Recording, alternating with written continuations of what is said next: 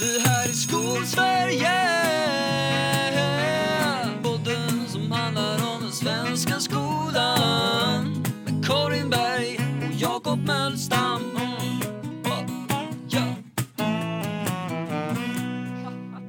Då så rullar vi för specialavsnitt, alternativt traileravsnitt, eller någon sorts liksom avsnitt 0 i serien Skolsverige pluggar. Den kanske inte heter så, men nu gör den det. Kanske blir det namnet utvecklat. Nu gör den det!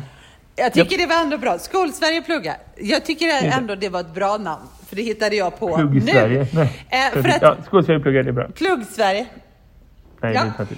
För vi ska nämligen börja plugga. På Göteborgs universitet ska vi läsa ministerprogrammet som heter vadå, Jakob? Det är lärande, kommunikation och informationsteknologi. Det är ett magisterprogram på 60 högskolepoäng, så det motsvarar egentligen ett års studier. Men det är 2 år på distans, på halvfart. Det här är en distansutbildning, Karin. Aha! Som att inte alla andra utbildningar. Men det här var menat att vara distans även innan corona. Det är det som är liksom OG på något sätt. Jag kan läsa ingressen, så får man en känsla vad det är för något. Arbetar du med utbildning och IT inom näringslivet? Är du en lärare med intresse för och ansvar för IT-frågor? Arbetar du med design och utveckling av IT-stöd för lärande och kompetensförsörjning? Använder du nya medier och IT för att kommunicera och informera? Då är detta programmet för dig.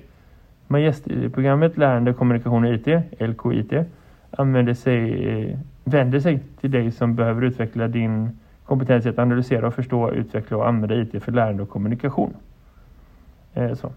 Så det är liksom någonstans att biffa upp det som vi både två har jobbat med och snappat upp en hel del om på vägen. Mm. Men som man kanske inte har så mycket akademiska liksom, perspektiv på. För att ta sig vidare i den livslånga resan som är att lära sig saker. Karin, det ska bli superintressant. Vi tänker att vi kanske spelar in något sånt avsnitt en gång i månaden kanske. Inte lika långt som den vanliga podden. Kanske inte lika snackigt som den vanliga podden. Det kan det bli ändå. Gudarna ska veta att vi har en förmåga att snöa iväg. Måste man gå den här utbildningen eller bry sig om den här utbildningen? Ja, kanske. Men måste man gå den utbildningen för att ha någon nytta av podden? Nej, kanske inte. För det handlar ändå om lärande och kommunikation och IT. Det är någonting som är väldigt mycket allmängods för alla lärare i dagens samhälle. Alla människor i dagens samhälle.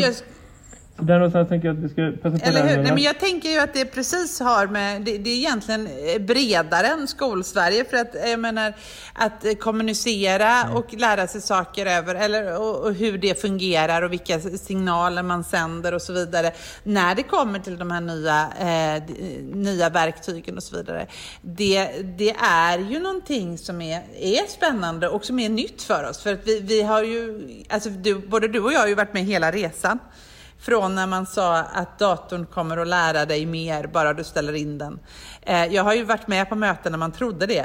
Där det stod liksom att det kommer att bli mer lärande för att nu får alla varsin dator. Och man bara undrar hur då? Hur kommer det gå till?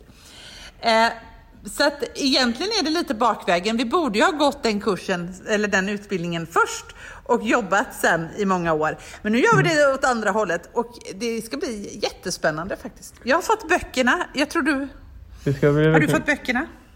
Ja, jag har fått böckerna också, precis. Alltså det är massa digital litteratur att läsa också. Men du och jag bestämde i samråd att köpa in 2 böckerna. En som handlar om designprocessen som är lite delkurs 2. Och sen så är det en bok som handlar om lärande. En introduktion till perspektiv och metaforer. Skriven av Roger Säljö. Han är ju typ en av en handfull människor som kan tjäna pengar på universitetslitteratur i Sverige. Alla har väl läst en Säljö. Han tjänar nog seriösa pengar. Alla har väl allt. Ja, den här boken. Jag håller upp den för dig men jag håller inte upp på att läsa. Jag kan lägga en länk så kan man gå in och kolla. Lärande, en introduktion till perspektiv och metaforer. Jag har kommit ungefär halvvägs igenom. Och jag inser en grej om den här boken, Karin. Det här är syftet med den här boken i den här utbildningen. Och som jag tror skulle kunna vara i alla utbildningar. Som är för lärare som har jobbat som lärare ett par år sedan utbildningen och som man ska gå vidare. Det är typ, det här är det du borde ha kommit ihåg från lärarutbildningen. Ska man sammanfatta den första utbildningen? Ja, men det är så här. Ska man sammanfatta liksom den förra gången du pluggade och bara så här. Ja, men du kommer inte ihåg ett jävla skit. Ja, du la flera år på att plugga. Läs de här 300 sidorna. Det är, 300 över högt räknat. 180 sidor kanske. så är du liksom upp till speed i vad du borde ha fattat. Så därför, när boken kostar 200-300 spänn, borde verkligen varenda människa gå in och köpa den och bara ha den och läsa lite då och då. Det är mycket, mycket, mycket mer värdefullare än alla så här, vet, kompetensutvecklingsböcker skrivna av lärare för lärare som är citat lättlästa. Citat. Det är sådana där humbugböcker som man bara, nu ska man ha en studiecirkel om det här. Och man bara, okej, varför? Läs det här och bara tänk igenom sen. De bara går igenom så här, okej, men Piaget, det här. Vygotsky, det här. Varsågod, Skinner var det här. Det här var behaviorism. Och liksom konkret, vad är det som det, varför skulle man lära sig? Vad har man för metaforer? Hur går lärande till? 20-30 sidor om varje, liksom, det är egentligen de redskapen som lärare behöver fräscha upp 10 plus år in i sin yrkesverksamhet för att liksom bli lite vassare igen, faktiskt. Ja, och jag har inte ens börjat, för jag fick mina böcker Helvetesveckan, som den numera heter, det var förra veckan. Så att då la jag böckerna på mitt bord och där ligger de kvar. Men jag ska läsa och jag ser jättemycket fram emot det också. För vad kommer jag ihåg från min utbildning?